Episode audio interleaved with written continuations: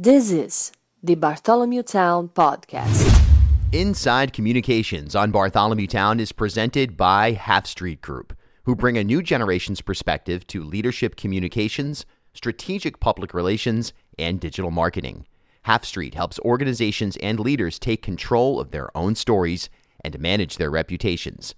They get results for their clients by focusing on audience, message, and culture, and by leveraging their decade long relationship with media and opinion leaders in the Ocean State and throughout New England. Learn more at halfstreetgroup.com. Mike Raia, Happy New Year. I guess it's a little late to say that according to Larry David's rules, but we're going to say it No, anyway. I think you get until January 15th. Happy New Year. All right, bud. well, let's keep it going as long as we can. So here we are. It's Inside Communications presented by Half Street Group. Half Street's founder and president, Mike Raia, joins us each month for a look behind the scenes at really everything communications, strategic public relations. And, you know, it is that time of year. The state of the state is upon us. The governor, Governor McKee, will be delivering the state of the state on Tuesday, the 16th. We'll be there. Bartholomew Town will be there. We'll broadcast uh, right after the st- the um, the speech and offer a little bit of insight and analysis from a policy standpoint. But this is this is a big deal. This is a practical tone setting, agenda setting, priority authorizing moment for the governor. It's certainly not a kingdom where he gets everything he wants, though. That's for sure. So you're laying it out. You've written three of these speeches, and I wonder, even just on a basic level, let's start with this concept. What's it like right now for the governor's team as they're preparing for this speech? Oh man. So the I, I don't envy them. Um, this is in, in some ways probably the the hardest and longest week they'll have all year. Um, maybe short of the the the final week of session where there's just a lot of uncertainty of what's going to pass and and what's the final budget going to look like. Um, but this is all hands on deck. Um, and and the, the if you're following the governor's communications team on on Twitter, I've I've certainly started to see some of their behind the scenes tweets and some of the stuff that they're they're putting out there. But I'd, I'd say we're recording this on a Friday. Um, they're really finalizing the speech today. They're locking it. They're doing their fact checking. They're making sure that they've got um, all of the right footnotes in the version that they'll send out to to press. Um, I'd imagine that the, the the teleprompter has arrived at the state house uh, earlier this week, and that the the, the team is leading the governor in, in rehearsal and and kind of looking at the opportunity to be able to you know, help him get more comfortable with certain sections or, or transitions. Um, I know when I was doing these, we would it, it was. Um, probably two, three months before the state of the state, I'd have the whiteboards delivered into my office and I'd start putting ideas up on there. Um, but I would all always look forward to that teleprompter coming into my office because it would always come, we, would have it set up downstairs in, in my office and governor raimondo would come in starting the thursday before the speech getting comfortable making sure that the font was the right size making sure that the that the the technician was rolling it at the right speed so that she didn't feel like she was getting lost in it. And it's like that nuance behind the scenes before you even get into any of the substance um, is a huge huge part of getting comfortable. So i think that's one of the things that they're they're getting ready for but it's an all like i said it's an all hands on deck. So you've got the team that's doing the speech prep but then you've also got the team that's putting together all of the social media i'm sure. You've got the team that's going to be putting together um, all of the the pre-roll interviews and the the the material that they try to get out to their supporters and and and uh, everyone. And it's it's an exciting time. It's one of those those opportunities where the communications team inside the executive branch really takes charge for a, a, period of time and is giving kind of the the kind of quarterback direction to the policy team, the political team, um, and there's a uh, uh, and it's inside baseball because like let's be honest, this is not like a governor's state of the state as much as I would have loved to have felt as though every person in Rhode Island was watching it it's not getting NFL Sunday night football. There's numbers. no stealth flyovers uh, beforehand or anything like that. You know, with the uh, no, but there's no blimp no, over but, the state house. No, but you do get a lot of pomp and circumstance with Rhode Island National Guard Yeah. and and the and, and the uniforms and and the and, and the applause lines coming in. Um, but there is like with that excitement inside the team, I think a part of that is because the state of the state or the state of the union, or if you look at like from the corporate side, a kind of annual earnings report or an all staff meeting, these provide an opportunity more than any other time in the year to be able to look ahead to the future with clear, clear optimism. You're able to say, these are the things that we work together, we're going to be able to accomplish. And there, you're not necessarily encumbered by the, oh, that didn't work before, or that's going to be too expensive. That beca- that comes two or three days later. But in that moment in time, you really get to show and tell the story internally because that's one of your key audiences like your cabinet your staff your colleagues in in the legislature if you're take the example of this if, if you take like a state of the state for for nonprofit your board your staff your team your donors you get to show them your vision you get to show them what your uh, articulation of leadership is and people like that it's exciting. It's why opening day in Major League Baseball is kind of this feeling of euphoria where everybody is undefeated. Um, and it sets a tone and sets an agenda. And I think that's like me, the that, that's like the Sam Seaborn esque version of why this is exciting. But I think on a practical level, what a good state of the state does is, or a good state of the union does, or a, a good kind of look ahead corporate presentation does is it gives clear direction in a clear framework to everybody that's a part of your team whether they're staff whether they're managers whether they're like, on the political side supporters it gives them a, a clear understanding and a clear framework of how to be able to talk about, promote, articulate, and educate people about the things that matter to your organizational mission.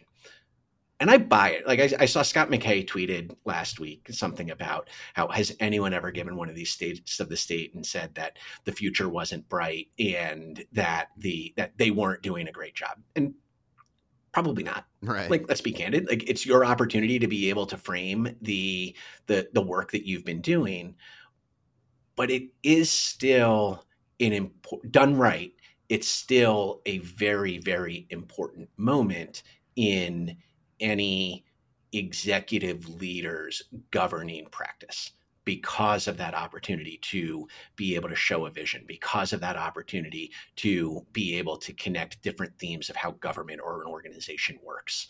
Um, and it also becomes an opportunity to be able to include other people in that story. I think like Ronald Reagan was the one who started doing this, where he brought in the personal anecdotes and put them up in the second floor of the, the Capitol, and was able to point to them. Um, and it's become a bit of a tired trope in any of these, but there is a I, I can't tell you how many people that I talked to when I wrote these for for Governor Raimondo, and I wrote the 2017, 2018, 2019 State of the State that she delivered. So that was the 2017 was when we introduced the the, the Rhode Island Promise Scholarship. Uh, 2018 was the Let's Keep Going, which was kind of a masked uh, speech to announce her reelection campaign, yeah. um, and then 2019 was the last non-COVID. Um, ones of these um, and and that one really gave the kind of sense of here's everything we did in the first term and this is what we're going to do in our second term mm-hmm. um, the in in writing these i got to talk to so many individual rhode islanders who were taking part in new initiatives that the administration put forward or whose challenges or stories of turbulation prior to different initiatives going into place became characters in in these speeches. And sure it's an easy trope to write off. It's a, an easy speech writing crutch done poorly but done well. It's a way to bring real people into the priorities that an administration is is, is putting forward. Um, and I think that's something that I'm always excited for the when when I watch these. And, and I'm a geek, so like I'll watch Wes Moore's in Maryland. I'll watch um, the I'll, I'll, watch and stream Brett Smiley's when he does the State of the City in in, in a couple of weeks yeah. because I, I'm a, a student of an, in, in, in interested party in seeing how people do these. Um, and I do always look for those because those kind of individual vignettes because, and maybe this is just like waxing nostalgic on, on some of it, but that is why people run for office. That is why people get into public service. And if you're not able to tell a progress story or you're not able to tell a, make a case of uh, theory of governance, without connecting to personal stories, what the hell are you doing there? Very well said.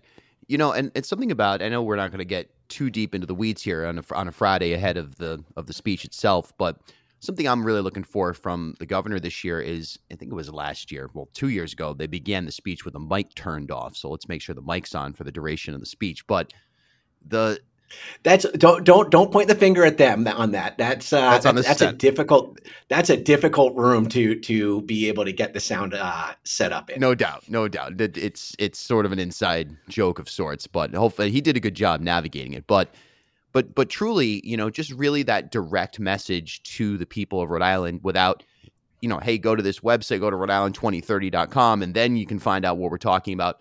How can you succinctly sell, bring more people into your world, so to speak, and using the, the, the characters in in his existing world, get more buy-in, get more people to understand, hey, this is what this guy is all about, and this is where he's going.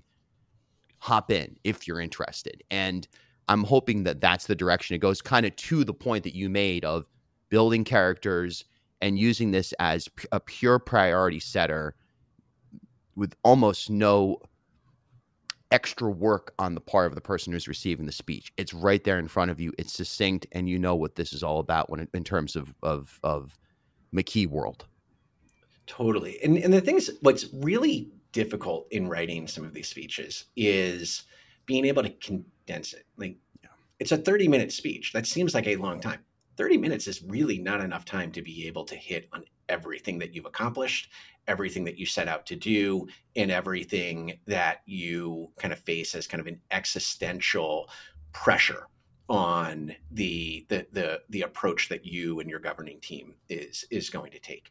And I think you hit it on the head of making this speech accessible and that's what we always try, what I always tried to do, and, and, it's something too that I, I, I actually I, I, give the governor's team and I give the governor a lot of credit for that he does have a very approachable tone to his kind of public speaking. I, I don't I, the it, I think in our head we all have this like you know use another West Wing reference. We all have this like Jed Bartlet idea of what we want an executive leader standing behind a podium to sound like, and the reality is, Aaron Sorkin doesn't write speeches for real people.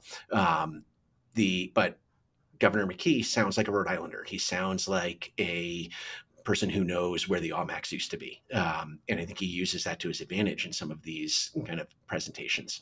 Um, in writing the speeches, it's so difficult, you know, I was saying to be able to to you know what you leave on the floor, what gets cut, what doesn't get included. And one of the things that we used to do, and this is like super, super nerdy inside baseball on it. There were a handful of times that I would have reporters to me, "Well, you didn't talk about this, or you didn't talk about that, or you didn't explain how how this new policy was going to roll out." We had 97 footnotes in the first state of the state that we wrote specifically because we were able to use those footnotes to be able to give the additional context. And we used the oration. We used the opportunity from the podium to be able to speak in terms or speak in language that people were going to be able to comprehend and people were going to be able to digest. The regular Rhode Islanders, the everyday Rhode Islanders who tune in for this or who are going to read about it the next day in the paper are not policy wonks. They're not individuals who want to pull out and read full white papers. They they want to know how are your policies going to improve my kid's school? How are your policies going to help me earn more money? How are they going to improve my roads? How are they going to make sure that the air and the water is clean? That's what they care about. And they want to be able to understand it and they want to be able to to regurgitate it or or repeat it to their community in their their network. Um, so I think if you're the, the, the kind of policy nerd looking to get a uh, kind of theoretical understanding of how housing funding formulas are going to work, the state of the state's not the thing to tune in for. Um, but if you're someone who wants to be able to see what is the the governor or the administration's approach to solving the homelessness crisis at a high level, this is the opportunity that they have to be able to do that. It's great insight, great analysis, and you, you know I, I love the fact that you you you really hit it on the head from my standpoint of of how McKee should approach this speech and buy into the fact that he's that Rhode Island guy. He knows where the Almacs is. He knows how to communicate to the random Rhode Islander, and that's his strength. It always has been. It'll be interesting to see if they play into that in in in depth going forward because I think sometimes they reach for something beyond who he is naturally. And you can kind of that's the moment when you go well wait a minute. This isn't who this doesn't feel authentic his authentic self does connect with a certain audience and that audience is really just the regular rhode islander so um, excellent insight. So legislative communications when it comes to social impact groups corporate groups, what can they take from that concept that you just laid out in terms of what makes an effective state of the state, state of the union, general address, and in general, just kind of communicate to their world, but then also communicate on a legislative level what their priorities are? Yeah, I, I one of the things that I have seen over the years is uh, uh, and this time of year it's the legislative sessions back and and, and I know this this podcast probably isn't going to be as appealing to the broader audiences as some of the others because we're talking about that inside 500 or or that gang of 500 as Ian Donnis refers to it oftentimes yeah. in, in the state house but that said there is a really significant need for organizations that are looking to drive an agenda to think inside and outside the building, outside the inside and outside the state house. There is an army of highly effective, dedicated, thoughtful government affairs specialists in Rhode Island. They work inside that building. They are effective messengers for their clients in a direct messaging capacity to legislators or legislative staff.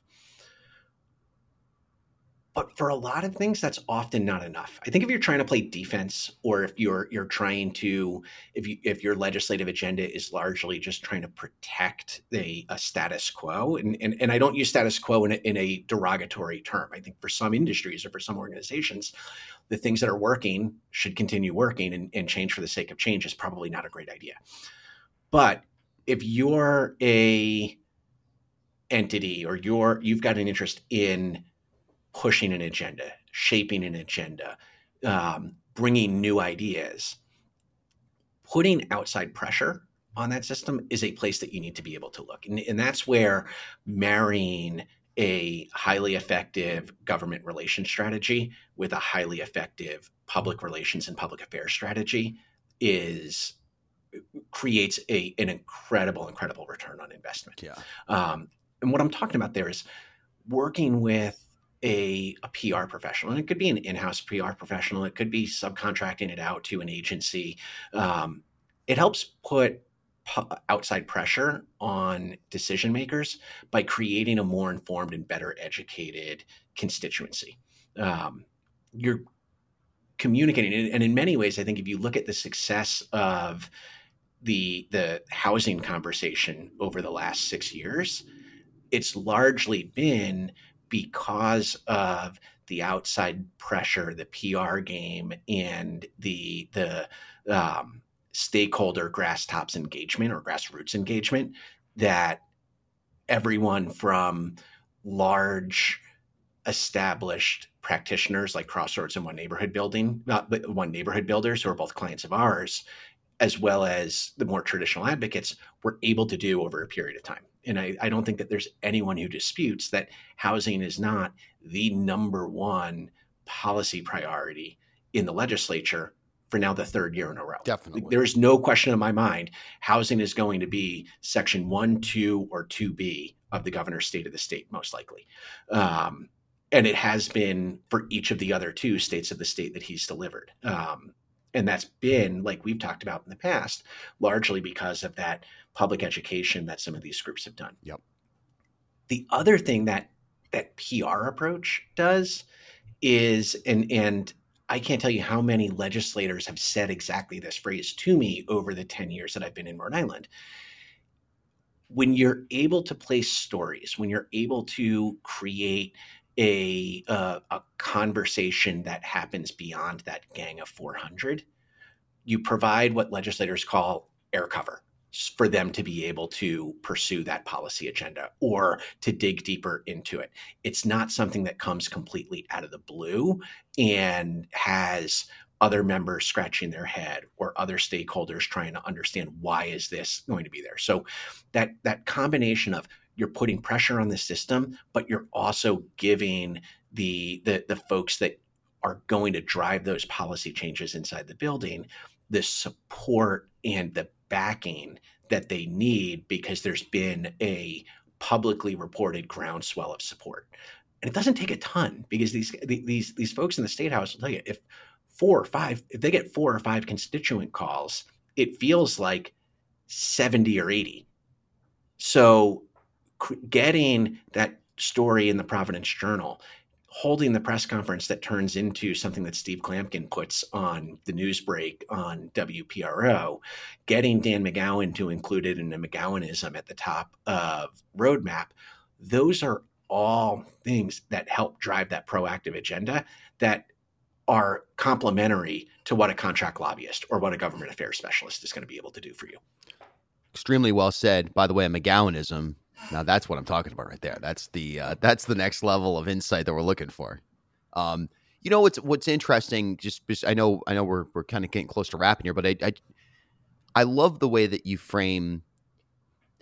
And this is something that I've I've thought about a lot, and we've even talked about a lot, which is that gang of 500, the inside baseball, and opening it up to a larger audience. Because sure, there are a lot of people who don't don't even vote. They couldn't maybe even tell you who the governor is, certainly not the Speaker of the House.